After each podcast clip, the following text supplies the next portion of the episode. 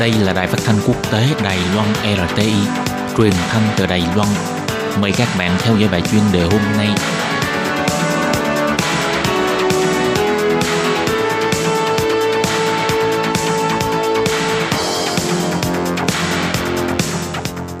Minh Hà xin kính chào quý vị và các bạn. Hôm nay trong 5 phút chuyên đề mời quý vị theo dõi bài viết Nói chuyện lượng khách quốc tế đến Đài Loan lần đầu tiên vượt qua 11 triệu lượt người, Đài Loan sẽ như thế nào để tiếp tục tích lũy năng lượng du lịch lên tầm cao hơn?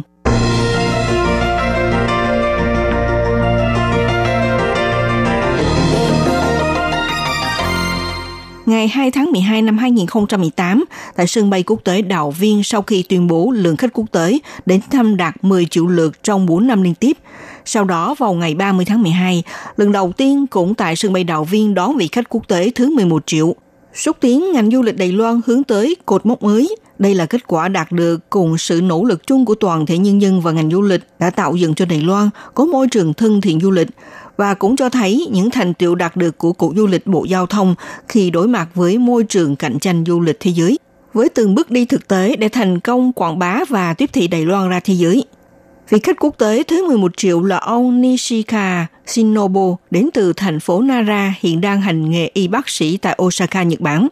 Ông từ Nhật Bản đi chuyến bay CI-159 của hãng hàng không China Airlines xuống tại sân bay Đào Viên.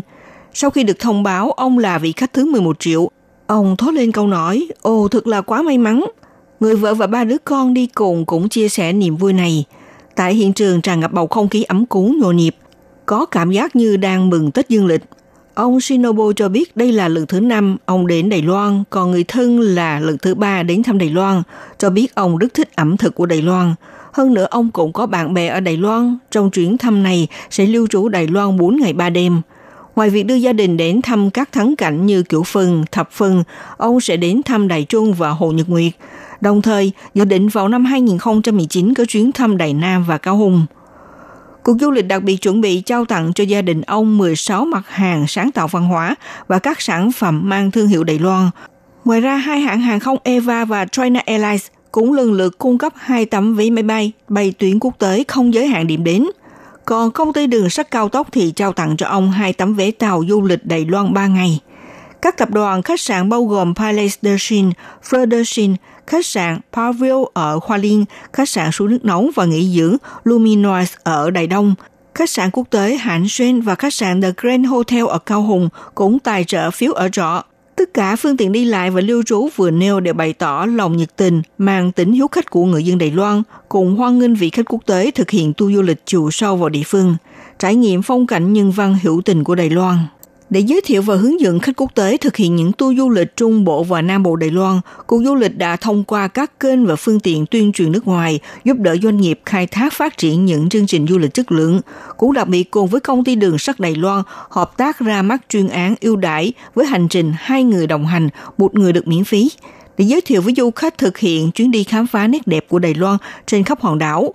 Ngoài ra cũng xây dựng thực tế môi trường phần cứng thân thiện với du khách Toàn bộ phần cứng đều được cấp chứng nhận cấp quốc gia hay quốc tế. Lấy ví dụ, ở địa điểm gồm có công viên đảo Hòa Bình và Vịnh Bạch Sa nằm trong địa bàn của Phòng Quản lý Khu Phong cảnh Quốc gia bờ biển phía Bắc và núi Quan Âm. Hai nơi này đã được trao giải thưởng Swaraj Accessibility Awards 2018 là địa điểm tham quan lý tưởng nhất dành cho người khuyết tật hoặc là Phòng Quản lý Khu phong cảnh Quốc gia Thung lũng Hoa Đông.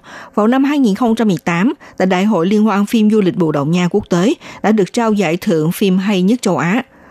Cục trưởng Cục Du lịch ông Châu Vĩnh Huy cho biết, ngành du lịch Đài Loan đã liên tục thách thức đến 10 triệu lượt khách quốc tế, đứng trước môi trường du lịch cạnh tranh gay gắt của các nước châu Á đang tích cực thu hút khách du lịch đến tham quan như thế nào để tiếp tục tận dụng cơ sở thiết bị du lịch phần cứng để xây dựng Đài Loan trở thành điểm đến du lịch quan trọng của châu Á và trở thành là quốc gia được khách quốc tế điểm danh nhất thiết phải đến thăm.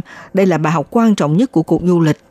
Các bạn thân mến, các bạn vừa theo dõi bài chuyên đề hôm nay của Đài RT với bài viết Nói chuyện lượng khách quốc tế đến Đài Loan lần đầu tiên vượt qua 11 triệu lượt người. Đài Loan sẽ như thế nào để tiếp tục tích lũy năng lượng du lịch lên tầm cao hơn – Bài viết này do Minh Hà biên tập và thực hiện. Xin cảm ơn sự theo dõi